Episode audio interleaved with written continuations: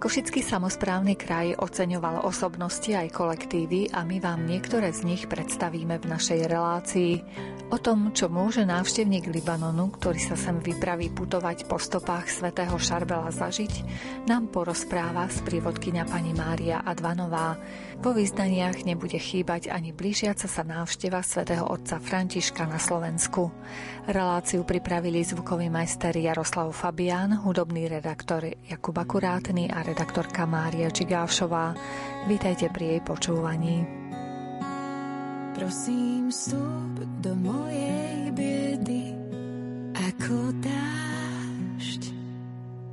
Keď sa zdá, že zem je suchá, že nepadáš, voda zvláží pusté, vyprahnuté miesta na duši ak tu dodnes vládla pícha, s tebou jej čas vyprší. Prosím, vstup do mojej biedy ako jar, ktorej zima, chlad a tma sa pokoria. Nech už zmiznú naše zamrznuté chodníky. Iba tebe nečas cúvne ako pred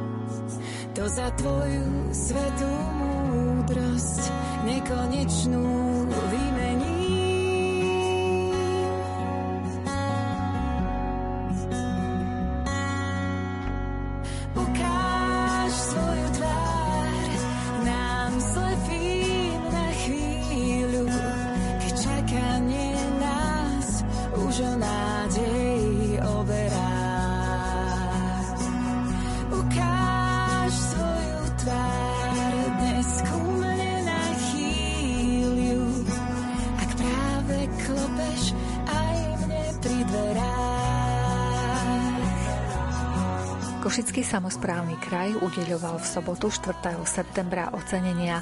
Cenu predsedu Košického samozprávneho kraja si zo slávnosti odniesol aj vysokoškolský pedagóg a bývalý sudca Ústavného súdu Ladislav Oros.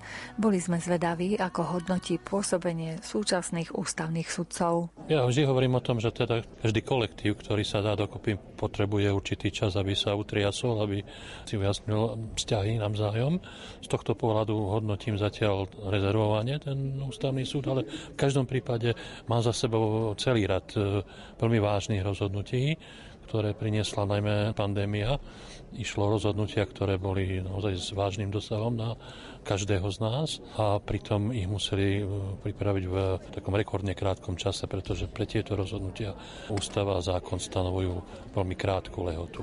Myslím si, že to zvládli s odsťou, Ja som v určitom kontakte aj s súčasným personálnym e, zložením ústavného súdu. Pôsobím tam ako externý poradca, takže do niektorých vecí môžem ešte čo to povedať. Stáva sa vám niekedy, že to konečné rozhodnutie ústavného súdu je iné ako váš názor? To sa stávalo aj vtedy, keď som bol sudcom ústavného súdu. Nie raz som ako bol iného názoru ako väčšina sudcov. Tie názory som vyjadril povedzme v odlišnom stanovisku a to platí aj v súčasnosti.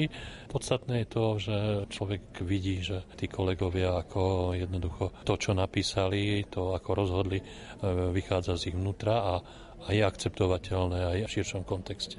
Veľmi často sa hovorí, že keď sa zídu dvaja právnici, tak existujú tri právne názory. Myslím, že to neplatí len o právnikov, ale ten výklad práva je niekedy zložitou otázkou, na ktorú nie je celkom jednoduché odpovedať.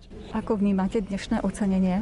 Je to isté pre mňa veľkou cťou. Je tu ešte za obdobie môjho pôsobenia na ústavnom súde, ale snáď aj za to obdobie života v tomto regióne.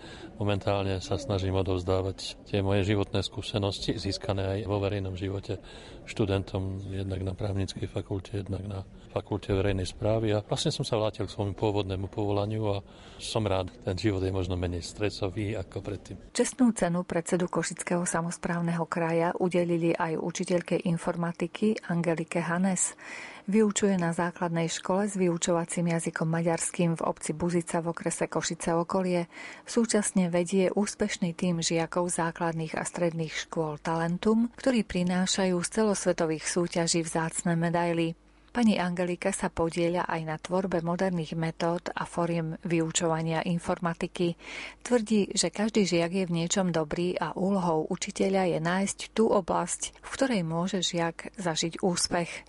Ocenenie bolo pre ňu prekvapením. Je mi veľkou cťou zúčastniť sa takého podujatia, že vôbec upozornia na učiteľské povolenie s tým, že všímajú si aj učiteľov. Som tu medzi slávnymi osobnostiami Košic a je to skutočne veľké ocenenie. Aké deti nám rastú podľa vás? Aké majú prednosti voči generácii pred nimi a naopak, čo im chýba? Ja si myslím, že dnešné deti sú hravé, dravé, zvedavé. Toto je dôležité, aby sme im ponúkli eh, možnosti, aby sa rozvíjali a ponúkli také úlohy alebo také činnosti, eh, v ktorom vedia rozvíjať svoje zručnosti aj schopnosti. Ja si myslím, že dnešné deti nie sú iné ako naša generácia bola. Ja už môžem považovať seba za eh, predošlú generáciu a oni sú tiež takisto zvedavé. Samozrejme, svet je okolo nich iný a aj my sme iní, už ako naši predkovia boli, ale takisto majú svoje záujmy, majú svojich priateľov a tak by sme ich mali viesť, učiť, aby skutočne boli spokojní, šťastní a aby vedeli vytvárať hodnoty. Aký rok máte za sebou? Boli ste na nejakých súťažiach so svojimi deťmi? Áno, aj tohto roku sa zorganizovali súťaže, aj robotické súťaže, no boli online. Ja sama som bola prekvapená, že deti boli motivované motivovaní napriek tomu, že nemohli cestovať, nemohli sa stretávať so supermi, s ostatnými týmami. Všetky tie naše riešenia sa museli nahrávať na video a posielal som video porotám a aj všetky tie stretnutia, tie celoslovenské kola, dokonca aj medzinárodné kola tých robotických súťaží boli online, ale pripravili sa deti a dúfam, že pokračovanie bude iné.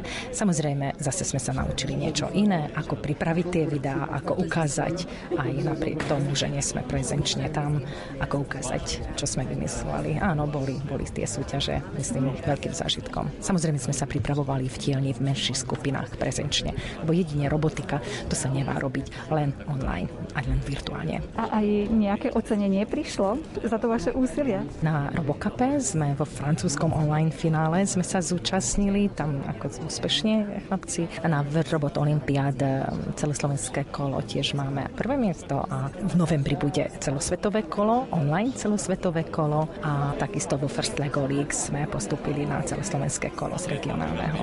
Bude to online? Bude to online. Bude to v novembri online tiež ešte stále. Vždy, keď sa mi nič nedarí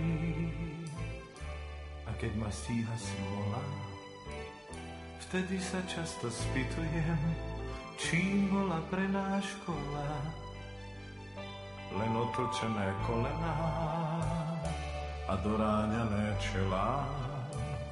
A ešte zo pár dobrých rád od nášho učiteľa. Náš učiteľ náš učiteľ, od celý biely. Náš učiteľ nám odpustil, aj keď sme nevedeli.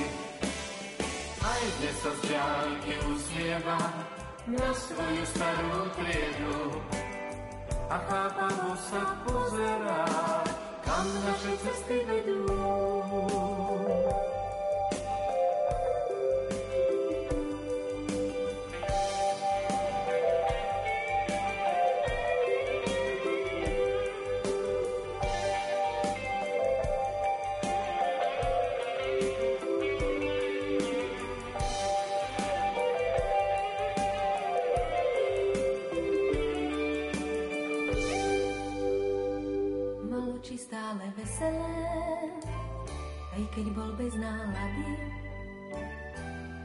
Trochu šedím na sluchách, no nám sa vždy zdal mladý.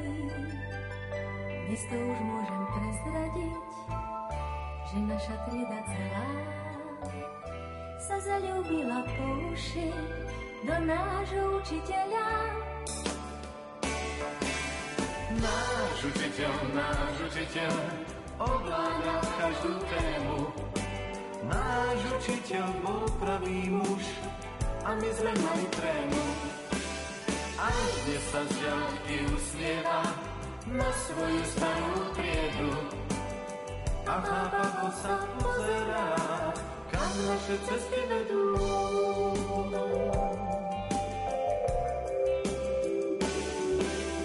Náš učiteľ, náš učiteľ, odkriedy celý bielý, Náš učiteľ nám odpustil, aj keď sme nevedeli.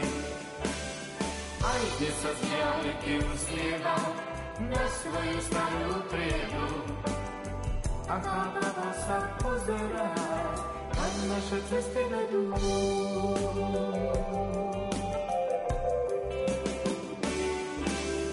Náš učiteľ, náš učiteľ, ovláda každú tému. Náš učiteľ bol pravý muž Pani Ľuba Blaškovičová je herečkou, no angažuje sa aj v treťom sektore a v politike. Je autorkou a realizátorkou viacerých umeleckých projektov. V sobotu 4. septembra jej do zbierky viacerých ocenení pribudla aj čestná cena predsedu Košického samozprávneho kraja. Pre mňa myslím si, že je rovnako dôležité úplne všetko. To je jedno, či je to ten ľudský alebo ten občianský rozmer ale teším sa z toho, že som urobila strašne veľa krásnych vecí, ktoré tešili aj mňa. Hoci mnoho, mnoho z tých vecí mi teda skomplikovalo veľmi, veľmi život, hlavne teda to moje politické angažovanie, ale na druhej strane som sa zoznámila množstvom ľudí, ktorí sú etaplovaní na východe, v Košiciach, lebo však ja som vlastne pristahovalkyňa zo západného Slovenska a skvelé bolo, že toto tí ľudia sú naozaj srdeční a otvorení a pomáhali mi, lebo všetko vlastne, čo som robila, tak to neboli monodrámy, ale to boli väčšinou také tímové projekty. A komunálna politika je vec, ktorá ma vždy zaujímala a som rada teda, že som dlho, dlho pri nej zostala a verím, že som vďaka tomu pomohla kultúre, či už teda ako členka alebo predsednička Komisie kultúry a myslím si, že sa mi podarilo do celého regiónu priniesť čosi úžasné, jedinečné, či už to boli festivaly, alebo to boli imaginácie, že som naozaj ukázala čosi, čo tu na východe nebolo a že keď sa človek zatne a naštve, tak vie čo si dokázať. Takže ťažko, čo by som si z toho vybrala. Môžem povedať, že som vďačná, že som akoby ocenená aj za nejaké okrúhle výročie a sa mi ho podarilo napriek všetkému teda ustať v relatívnom zdraví a pohode a verím, že ešte spustu vecí urobím, lebo ešte to vôbec to nemienim zabaliť. Ani v divadle, ani teda v tom spoločensko-kultúrnom živote. Že sa tešíme na imaginácie ďalšie, či to už je veľmi veľké sústo? Pre mňa je to túžba, nesplnený sen, že ešte raz sa k tomu vrátiť, len žiaľ Bohu, doba kultúre momentálne nepraje, pretože všetci, celá spoločnosť má trošku iné priority, ale na druhej strane, teda, ak zabalíme tú kultúru a zabalíme vzdelávanie, zabalíme radosť zo života, tak na čo sme tu? Možno by ste mohli našim poslucháčom prezradiť, e, pretože váš život určite nebol ľahký. Množstvo ťažkých chvíľ ste zažili. Kde beriete tú silu, že idete ďalej? No asi by to bolo jednoduchšie, keď má človek problém sadnúť do auta a napaliť to do stromu. Ale je to práve o tom, že si povieme, prečo sme tu, pre koho sme tu a hľadať si tú tému, hľadať si ten motív, čo ešte by sme chceli. A ja mám taký pocit, že niekto mi tam hore dal do vienka, že to budem proste pre iných. Že pokiaľ budem vládať, tak budem pomáhať iným, budem robiť radosť iným, lebo len vtedy som šťastná ja, keď vidím, že tí okolo mňa sú šťastní, spokojní a keď majú problém, tak sa snažím im z toho problému pomôcť. A to je vlastne, že človek chce, kam si chcete ešte rásť, ešte chcete za sebou niečo pekné nechať a pred sebou niečo pekného vidieť. Takže ja si myslím, že toto je tá sila, to je tá téma, moje životné moto. Uvidia vás naši poslucháči v nejakom divadelnom predstavení v najbližších dňoch? No v najbližších dňoch už o týždeň máme prvú premiéru, o tri týždne ďalšiu premiéru a predstavenia už bežia, takže veci, ktoré sme nehrali aj dlhšie, už sa znova k ním vraciame. Mám štyri krásne predstavenia v repertoári, tak sa teším, keď prídu do divadla. Pani Helena Mišurdová zachránila ako dobrovoľná zdravotná sestra počas vojny život dvoch vážne zranených pilotov. Pomáhala tiež odstraňovať nevybuchnutú vojnovú muníciu. Po skončení vojny poskytovala ošetrovateľskú starostlivosť vo svojom okolí. V sobotu 4. septembra bola ocenená aj čestnou cenou predsedu Košického samozprávneho kraja In Memoriam. Ocenenie prevzala jej vnúčka pani Helena Potocká. Získala ocenenie Florence Nightingaleovej. Jej to bolo odovzdané v roku 1969 v Prahe na zjazde Československého červeného kríža. Bola jedna z mála žien na Slovensku, vlastne, ktoré toto ocenenie získali. Robila sanitárku a dobrovoľnú zdravotnú sestru počas vojny a podarilo sa jej zachrániť dvoch amerických vojakov vlastne podielala sa na ich záchrane, ošetrovala ich a nakoniec sa títo vojaci, ktorí vlastne zrutilo sa lietadlo s americkými vojakmi blízko pri Rožňave, kde v čase vojny pôsobila v nemocnici. No až osmých zobrali do väzenia a dvaja boli zranení, tak sa dostali do ich nemocnice a keď Nemci robili raziu, tak eh, nejakým spôsobom sa starej mame podarilo ich zachrániť. Dostala ešte ocenenie aj Československého, aj Slovenského červeného kríža a potom po vojne robila takú dobrovoľnú ošetrovateľku v dedine. Chodili k nej nielen ľudia z dediny, ale aj zo susedných obcí a tak som na ňu hrdá a som rada, že môžem tu za ňu byť. Čiže ako vnímate to, že si spomenul Košický samozprávny kraj a ocenil ju? Je to také, také vynimočné pre mňa a som rada, že sa to stalo. Ja som ju brala tiež ako úžasnú ženu. Keby sa bola dožila, tak určite to nerobila kvôli oceneniu, lebo robila to z presvedčenia, akože tá pomoc ľuďom bola pre ňu asi to najdôležitejšie a naozaj pomohla komu vedela. Tak som rada, že sa jej aj keď po smrti dostalo takéhoto ocenenie. A vy ste jej príbeh poznali? Rozprávala niekedy o tom? Určite áno, ale nejak som to tak nevnímala. Ako vedela som o tých vojakov, že ich zachránila, aj mali sme doma vyvesaný tam tú fotku z toho odovzdávania ceny, ale asi som to tak nevnímala, že proste za čo asi dostala to ocenenie a vlastne aký život prežila a čím všetkým si musela prejsť aj v tej vojne. No niekto z jej následovníkov, treba zvy, alebo jej deti idú týmito cestami, Červeným krížom a podobne? Som lekárka, ale stomatologička, aj keď ona stále chcela, aby som bola všeobecná lekárka, aby som ju mohla liečiť, pretože ako dosť mala všelijaké diagnózy, ale tak v tom zdravotníctve pracujem aj ja teda.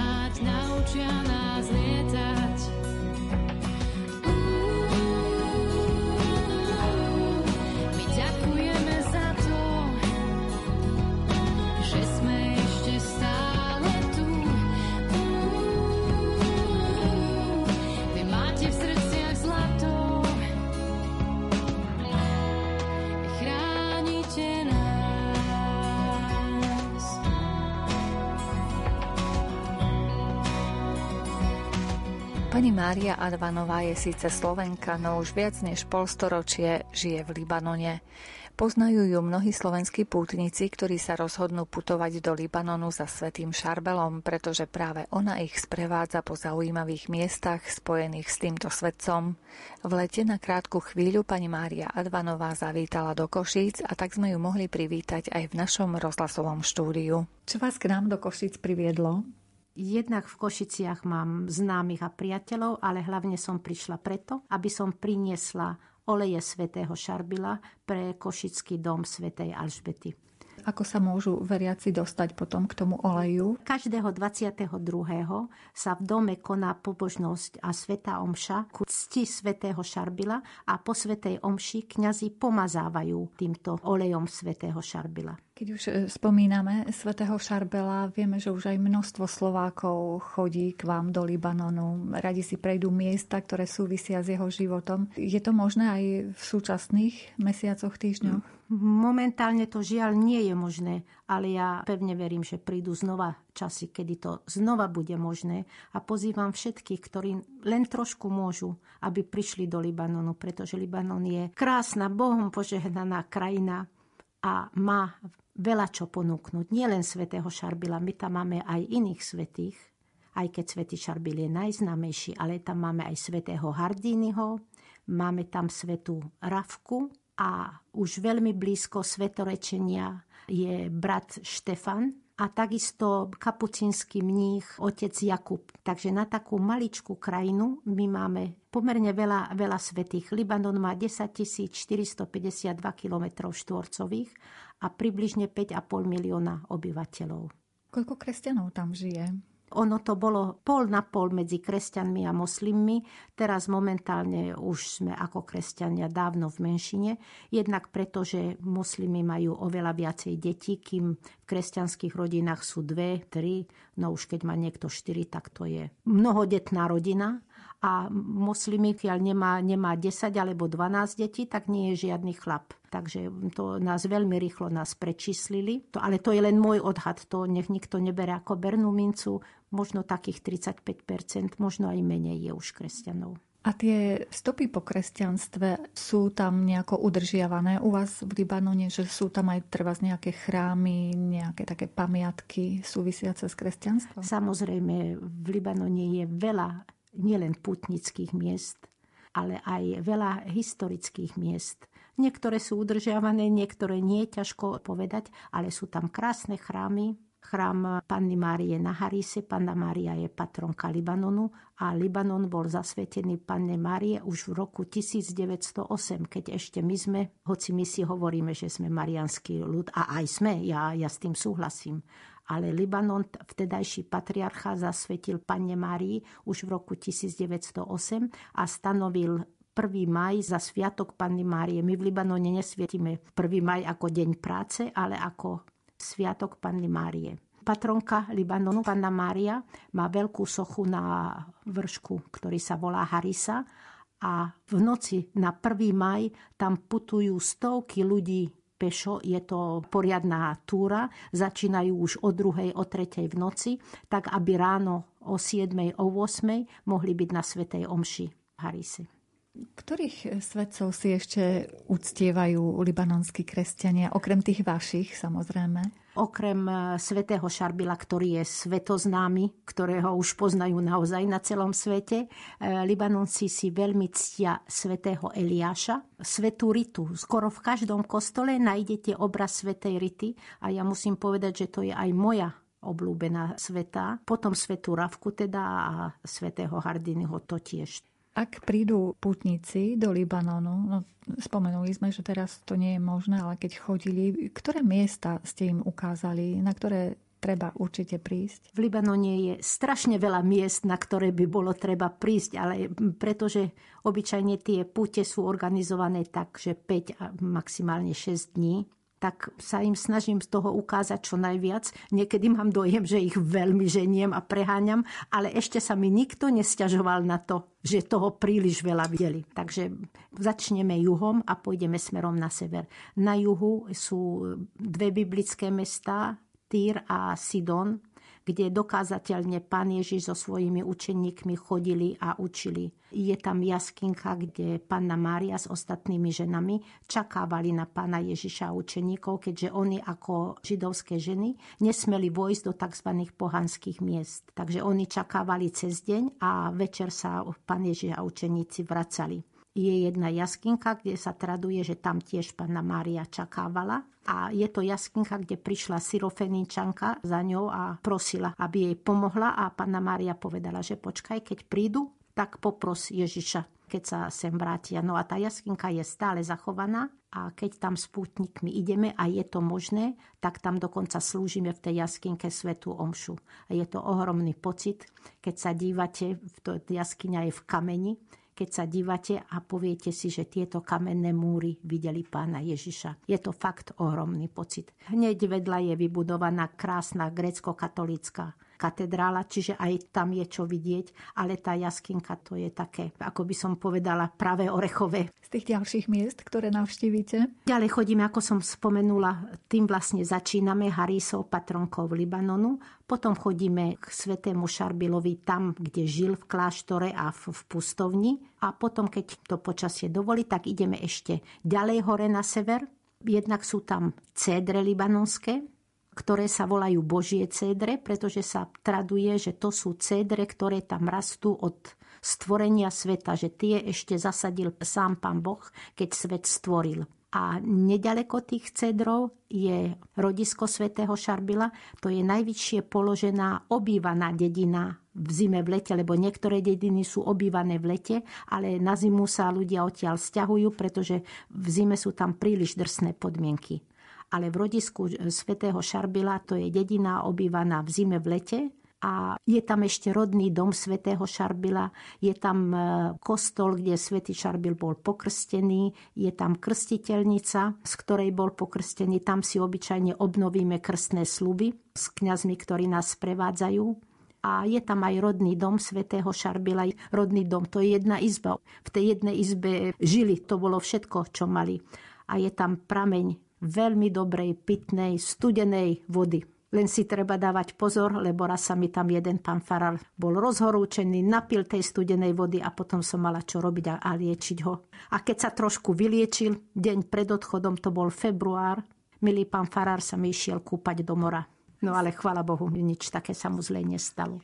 Potom je tam ešte ďalšie putnické marianské miesto, ktoré sa volá Bešvát. Tam majú zázračnú sochu Panny Márie. Potom je údolie Kadíša, kde sa skrývali prví kresťania a kde doteraz žijú pustovníci. Myslím, že sú momentálne v tom údolí traja pustovníci. Kde sú kláštory, sú tam štyri kláštory. Jeden z nich sa dá aj navštíviť. V tom kláštore mnísi ako prvý na Strednom e, východe tlačili knihy. Je tam starý tlačiarenský stroj, ale už vraj nie ten pôvodný.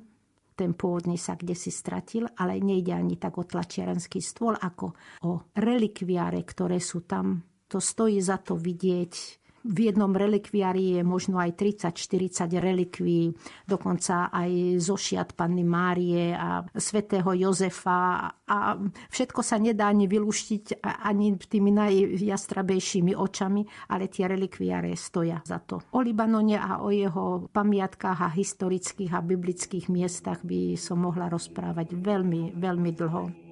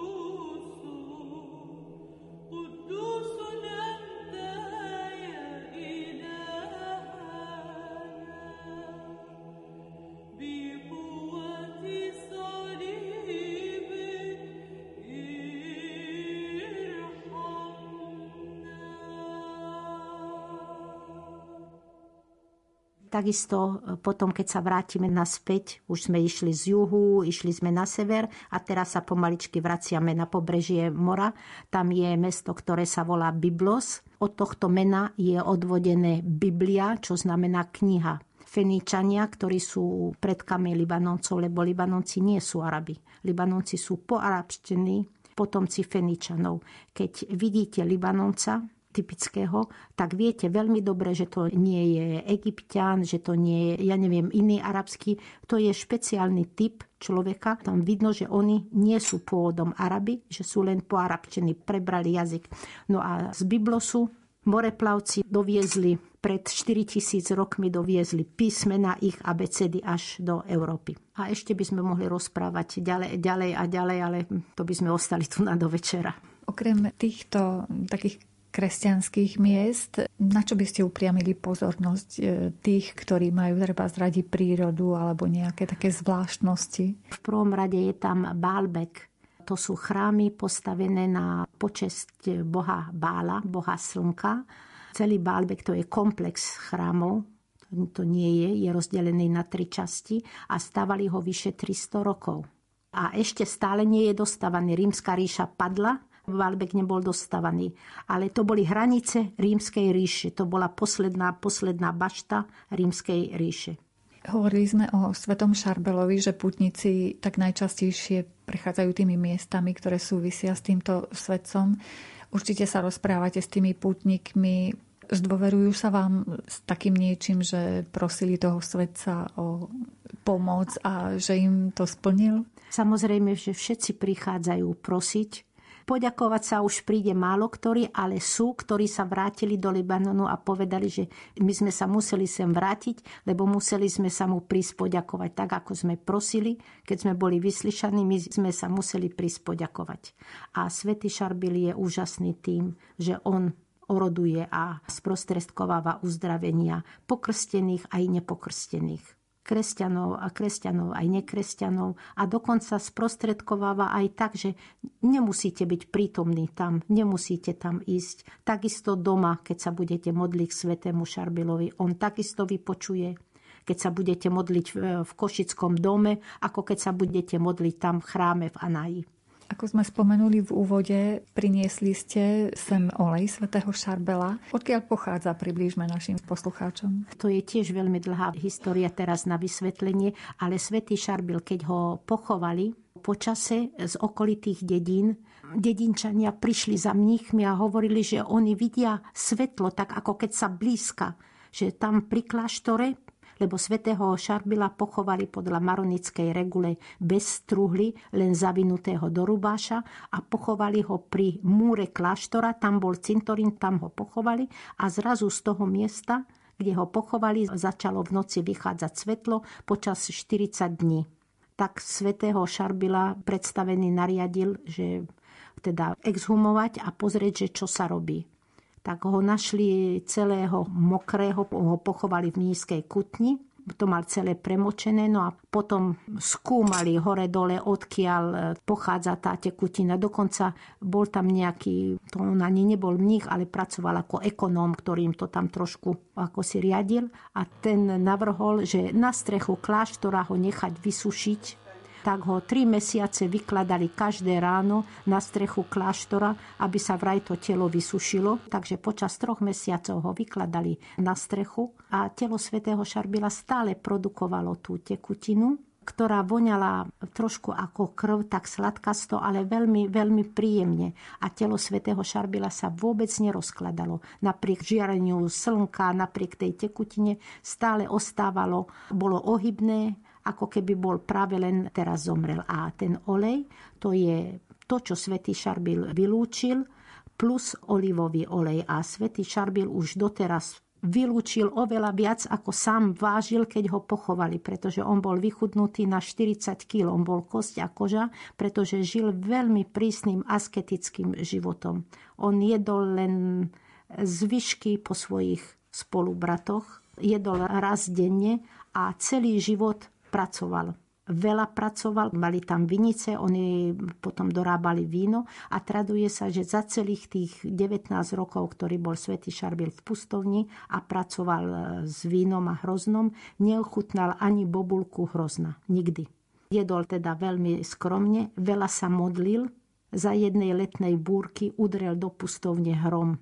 Svetý Šarbil bol v kaplnke, jeho dvaja spolubratia, ktorí tam s ním boli, sa veľmi zlakli a išli ho pohľadať a svätý Šarbil klačal pred oltárom, ako keby sa nič nerobilo a hrom tak udrel, že prebehol cez oltár, spálil roh oltárneho obrusu a potom až na sutanu svätého Šarbila tá tlela, horela a svätý Šarbil sa modlil a nedal sa vôbec vyrušiť. Takže on veľkú časť noci sa premodlil, ale ráno vstával zavčasu a išiel znova do práce žil 70 rokov, čo je na tú dobu pomerne dlhý vek, napriek tomu, že žil tak asketicky, ako žil, pán Boh mu doprial dlhý život. zomrel na vigíliu Vianočnú 24. decembra, ale ešte predtým, týždeň predtým dostal porážku pri bohoslužbách, práve pri pozdvihovaní a tak ho preniesli už nie do jeho cely, ale prvýkrát za tých 19 rokov bol svätý Šarbil v mieste, kde mal zdroj tepla, pretože on spával v cele, kde nebol, nebola žiadna piecka, spával len v svojej nízkej kutni a tu nosil po svojich spolubratoch, čo už vyhodili, svoje, čo už nechceli, on si to ešte poobšíval. Tá kutňa bola veľmi vydratá, ale vždy bola čistá, on si to sám prával a tak spával na slamníku, ktorý bol vypchatý listami stromov, veľmi tenučky. Kto tam príde, tak vám ho ukážem. Pod hlavou mal poleno, neprikrytý, bez zdroja tepla, hoci tá pustovňa je viacej než 900 metrov nadmorskej výšky a bývajú tam snehy aj mrazy. A keď svätý Šarbil zomrel, tak práve to bolo v decembri, tak bola krutá zima a robili si starosti, ako ho znesú z pustovne dole, keďže bolo veľa snehu a husto snežilo v to ráno, lebo on zomrel v noci, tak ráno ho znášali z pustovne do kláštora, aby ho pochovali. A traduje sa, že ani jedna vločka pred nimi snežilo, za nimi snežilo, ale svätý Šarbil došiel na márach, ako ho niesli. Mali strach, že sa im vysype, ale nie pekne zišli až dole do kláštora a vôbec nebol ani premočený, ani zasnežený. E, nosil pás kajúcnosti svätý Šarbil a keď zomrel, ten pás bol urobený z kozej srsti a tak tu ho si ho stiahoval, že ho mal zarastený do kože. Čiže on nielenže málo jedol, postil sa, veľa pracoval, on aj telesne znášal veľa bolesti.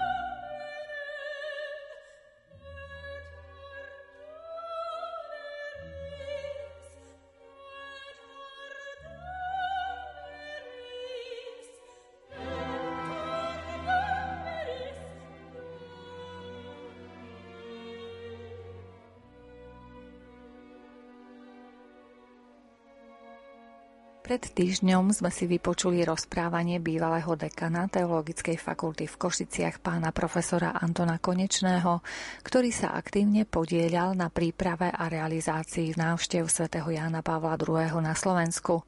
Pán profesor súčasne stál pri vzniku ekumenického spoločenstva cirkvy v Košiciach a ekuména sa chystá v útorok na športový štadión na stretnutie s pápežom Františkom. Pána profesora sme sa opýtali, v čom vidí špecifikum návštevy svätého otca Františka. Keď už som dostal takúto otázku, tak poviem súkromný názor. Takto, že ako pápež, už len keď vezmeme 1,3 miliardy katolíkov, ktorých reprezentuje ako najvyšší predstaviteľ, tak e, on má možnosť e, vidieť veci naozaj tak ako nikto. Z úžasného nadhľadu. A myslím si, že ten zdravý postoj je čo on chce povedať. Určite má na duši niečo, s čím chce prísť. To, že to ešte nie je známe, to má svoj význam, pretože všetko má svoj čas. Ale ako ja sa teším na to, že sa dozviem, čo on tu mne a nám všetkým prišiel povedať, prišiel zdeliť prišiel tlmočiť a myslím si, že tá príprava, ktorú biskupská konferencia, teda, myslím, že smeruje k tomu, aby sme my to čakali, aby sme boli na to zvedaví. A to je určite každá návšteva také niečo má. A my sa môžeme domnievať, že to, alebo to, že tam aj v Buenos Aires niekedy stretol Slovákov a možno, že aj sa s nimi spoznal. Taký som počul taký zaujímavý názor, že aj tomu. Ale jednoducho vieme, že príde s posolstvom, ktoré je našité presne na našu situáciu. A že sú tu nejaké problémy, tak kde nie sú, tak všade sú a všade je ten hlas otcovský a pozitívny a upokojujúci ako vítaní. Tak, si, tak potom sú aj iné návštevy. Napríklad niekto porovnáva, no do, Budapešti ide iba na onšu a tu k nám na 3 dní. Tak, ako, tak to sú dve rôzne veci, ktoré sa nedajú porovnať. Eucharistické kongresy, každé 4 roky v najnovší svetové stretnutie pred Kristom v Eucharistii, ktorému prednášame svoje všetky problémy globálne, nielen tej kraj, ale sveta, svetové, tak tam pápež buď to ide osobne, alebo pošiel legáta. To je prax. Ano. A to už je dané ten priebeh a ten program týždňový Svetového eucharistického kongresu a jeho aktuálnosť a jeho posolstvo a a jeho príprava a potom to, čo nasleduje po kongrese, jeho realizovanie, tak to je, to je udalosť v církvi, ktorá je prekrásna, ktorá má sama o sebe svoj význam a svoje miesto v živote katolíckej církvy. No a návštevy, zasa pápežské návštevy, to je udalosť celkom iného druhu ku ktorej ste sa tiež, si myslím, že vhodne vyjadrili tou otázkou, že čo môže byť to špecifikum tejto návštevy. Ja si myslím, že to, čo je špecifikum pápeža Františka, a to je byť s tými, ktorí sú na okraji. Byť s tými, ktorí niečo potrebujú. Byť s tými, ktorí sú v tej najväčšej núci. No a byť s nami, ako s na Slovensku, určite, že sme zvedaví a sa tešíme na to, čo nám povie. Vy keď ste sa dozvedeli teda, že príde svätý otec František na Slovensku, ako ste to vnímali? Aké boli vaše prvé pocity alebo možno aj myšlienky? Ja som precítil takú vďačnosť Bohu, že myslím si, že tak asi, tak ty najlepšie vieš, čo nám treba. A toto si myslím, že je pre nás teraz určite to, čo nám tu na Slovensku treba.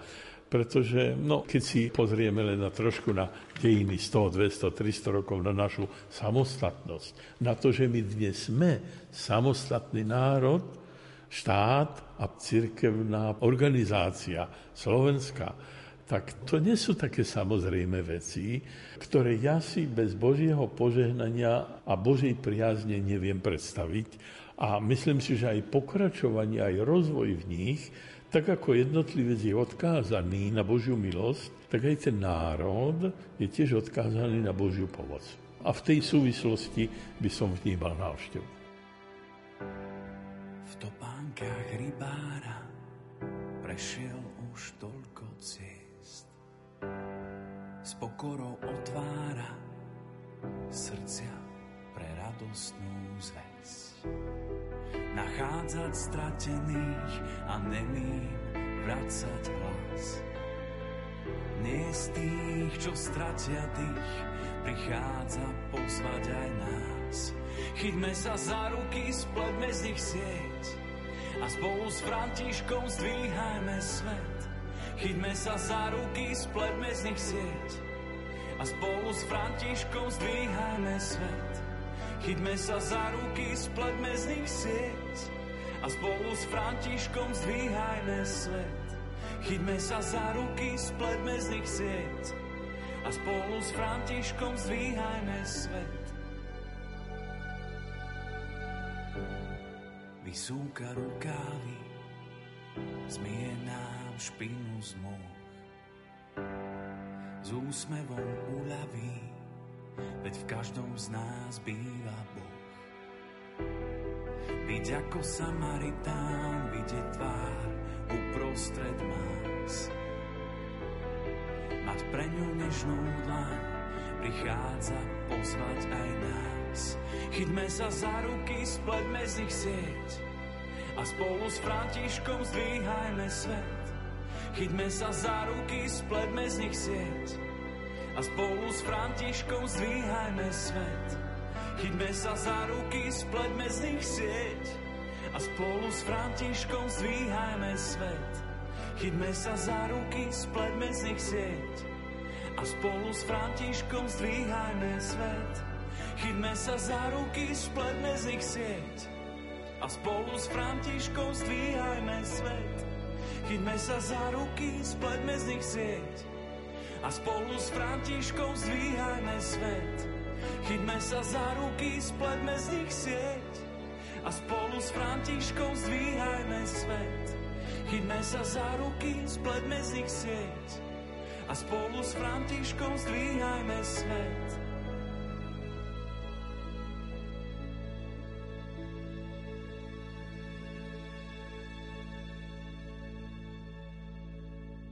Vy pôsobíte ako farár v užhorodskej časti Storožnica. Ako tam vnímajú svätého otca Františka vo všeobecnosti, teraz myslím? Pochopiť pápeža to je určitý vývoj. To je vec postoja. Keď si ten postoj budujete tým biblickým, cirkevným spôsobom, tak ho vnímate veľmi blízky. On je s tým posolstvom, so svojimi príhovormi, so svojím tým, ako riadi cirkev, tak ho vnímate, že je tu. A vy ste tu tiež. A že sme akoby v jednom dome, tak by som povedal. No a to pociťujem aj na Ukrajine, pretože tam sú úplne iné problémy. A ešte myslím si, že je to dosť ďaleko na to, aby tam mohla byť takáto návšteva. Už len v tom vidíme, že sú tam iné pozitíva, iné ťažkosti, ako v každej rodine, ako v každom spoločenstve. No a samozrejme, že na Zakarpatí, kde pôsobím, vznikla otázka, ako len vzhľadom na kongres v Budapešti a vzhľadom na štátne predpisy, ktoré sú v Maďarsku pre našich zakarpatcov podstatne jednoduchšie, tak myslím si, že väčšina z nich pôjde do Budapešti a nie na Slovensku. A vy sa chystáte prísť? Samozrejme, samozrejme. Ja sa chystám tu do Košic, pretože tu bude na štadióne aj ekumena, no tak e, ako by som nešiel s ekumenou, keď tam mám čas patriť. Takže ideme spolu e, s ekumenou a práve chystáme aj také vyjadrenie, taký šot, ktorý sa bude prezentovať v tom čase tu v meste na námestí spolu s mestom, pretože aj mesto, aj ekumena majú vzťah k tej návšteve a majú vzťah aj k sebe a to sú určité hodnoty, ktoré sa prelínajú a ktoré chcú byť na osoch v tom istom smere pre celú spoločnosť. Myslím si, že svätý otec František ekumene veľmi dobre rozumie. Svetý otec e, František, myslím si, že ekuménu priam, jak by som sa vyjadril, ťahá. ťahá aj ekumenu, aj medzináboženský dialog. Ekumenický vývoj vedie Svetý Duch.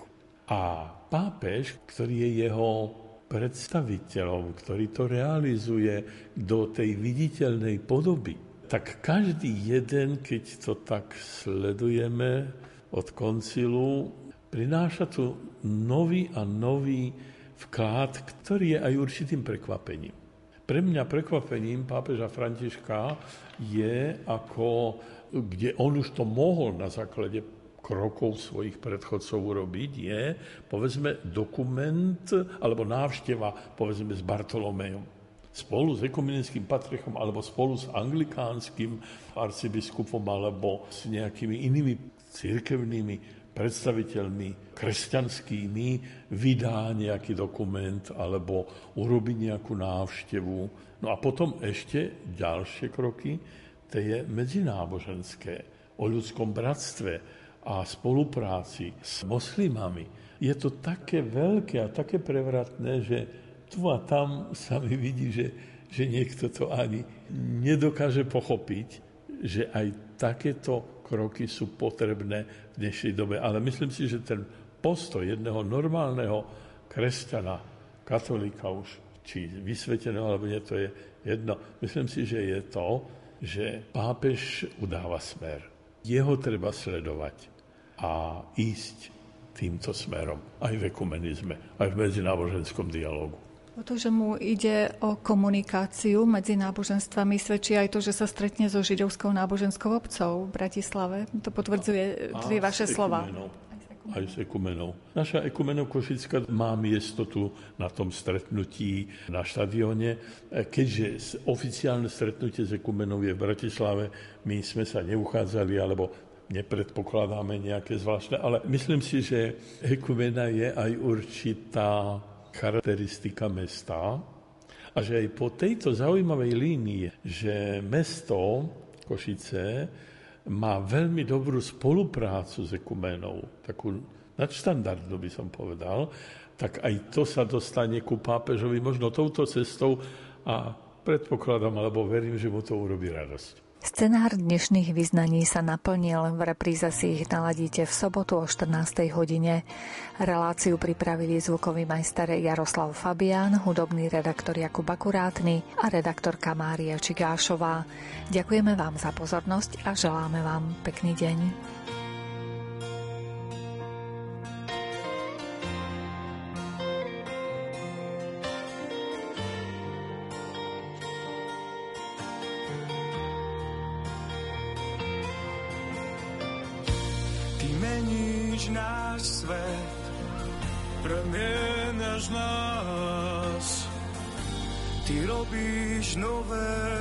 Veci, nové veci v každom z nás. Ty meníš náš svet, premienaš nás. Ty robíš nové veci, nové veci v každom z nás. Nové, nové, nové veci v každom z nás, novú zem, nebo v nás. Premieňaj srdcia nám, premieňaj srdcia nám, utvor na svoj chrám. Premieňaj srdcia nám, utvor na svoj chrám. Premieňaj srdcia nám, utvor na svoj chrám. Srdcia nám, utvor na svoj.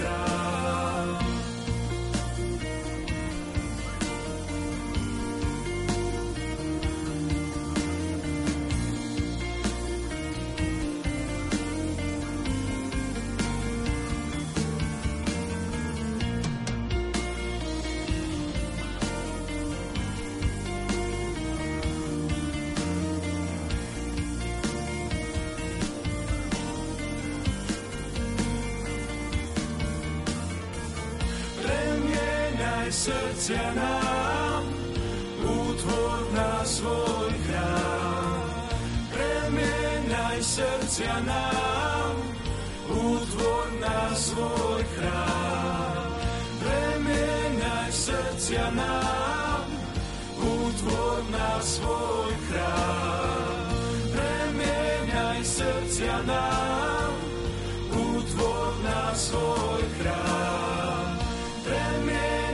srdcia nám, utvor na svoj chrám.